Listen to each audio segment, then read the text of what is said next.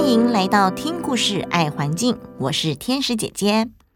各位大朋友、小朋友们，大家有使用塑胶袋的经验吗？听说发明塑胶袋的科学家原本啊，并不是希望塑胶袋只用一次就被丢掉了哟，而是希望它们能够被循环使用的。今天天使姐姐要来分享的绘本，就是跟塑胶袋有关系。让我们来看看名字叫做“小素”的塑胶袋，到底发生了什么惊奇的事情吧。绘本名称：难道这就是我的宿命？创作者：于信佩，台中市政府环境保护局出版。现在就让我们开始今天的故事吧。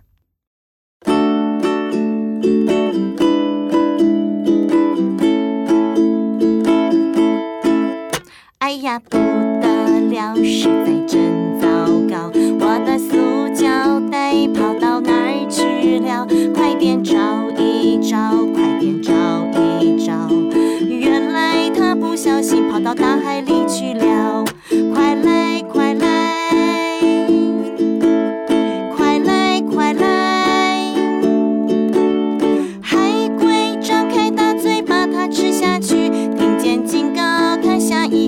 到大海里去了。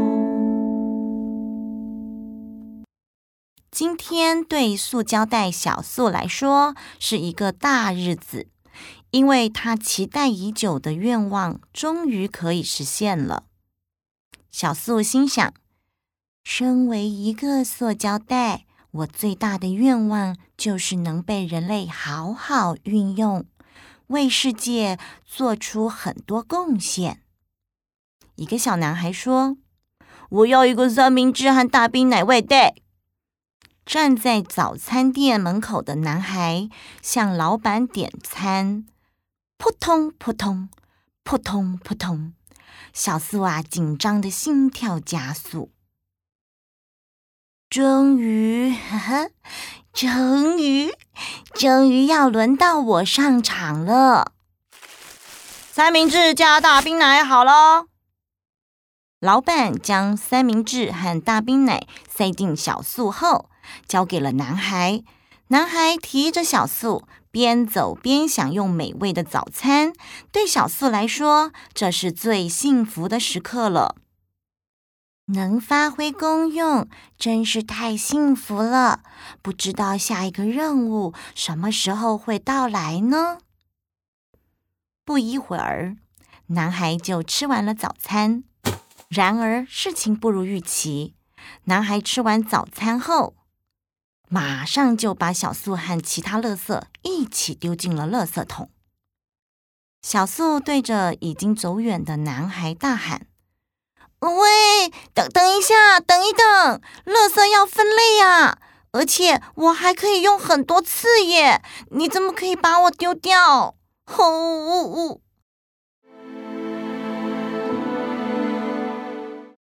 小塑从垃圾桶被倒进垃圾车，又被垃圾车倒进大卡车，最后被丢在垃圾资源再生厂里。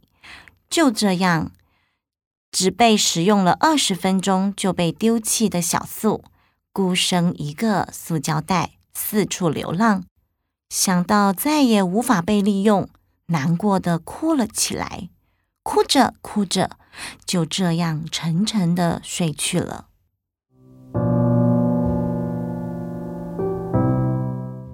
几年后，一个强烈台风来袭，堆积在小素身上的垃圾被强风豪雨给带走了，连小素也一起掉进了海里。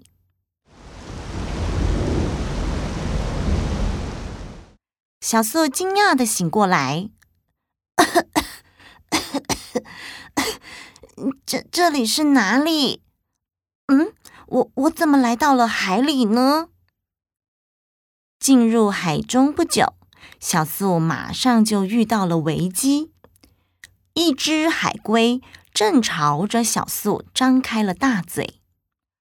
哦，嗯，等等等等等等等啊，海龟先生，我是塑胶袋，您不能吃我，你会死掉的。什么？你是塑胶袋啊，不是水母啊？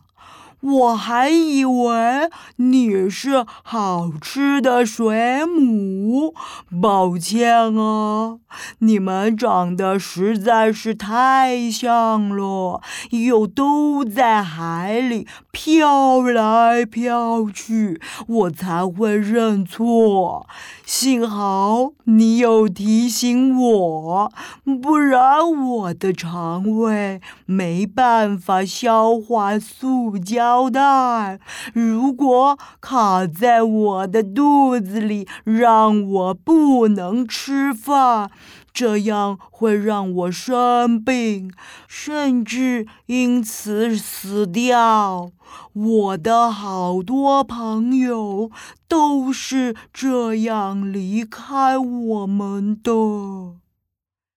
小素很抱歉地说：“真的很抱歉，我也不知道自己为什么会在海里，对不起。”小素对自己会造成别人的伤害感到非常的难过。随着海浪漂流，小素尽全力的呐喊，希望能减少对其他生物的伤害。啊！啊呜！啊呜！小素对着试图吃掉它的海洋动物大喊：“我是塑胶袋，不能吃我，会死掉的！我是塑胶袋。”不能吃我，会死掉的。我是塑胶袋，不能吃我，会死掉的。随着阳光的照射，海浪的拍打，小树渐渐的碎裂成数千万个碎片，呐喊的声音也越来越小。最后，鱼儿们也已经听不到它的警告声。通通不小心把小素的碎片给吃到肚子里。就这样，十年、五十年、一百年过去了，小素在不同的地方流浪，渐渐的碎裂成肉眼也看不见的碎片了。小素的内心充满着深深的罪恶感，觉得好累，好累呀！这段旅程真的是太累了，因此他闭上双眼，陷入永远的沉睡。不过，小素的努力与心意感动了天神，天神决定赋予小素一个新生命。小素啊，你这么认真想要保护海洋生物，却仍然被他们吃掉了。看到你的善心，我们决定赋予你一个新生命。希望这次你能好好的被重复使用，发挥你的价值。小素醒了过来。嗯嗯嗯。哎，我怎么在这里？天哪，我竟然变成了环保袋耶！哦耶，我再生了，太好了！这次我一定要每天为人们服务。原来天神把小素变成了环保袋，而且转身后的小素开始了新的旅程。透过人们设计的二手袋循环回收站共享机制，他遇见了好多朋友，有纸袋、麻布袋、塑胶袋，每个袋子都可以透过回收站循环的被使用。小素默默地许下愿望，希望未来不管是塑胶袋、纸袋。麻布袋，所有不同的袋子都可以被大家不断的重复使用，发挥我们袋袋家族最大的价值，代代相传。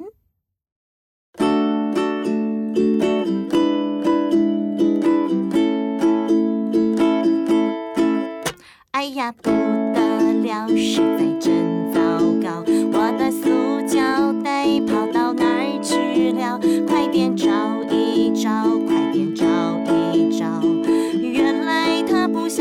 到大海里。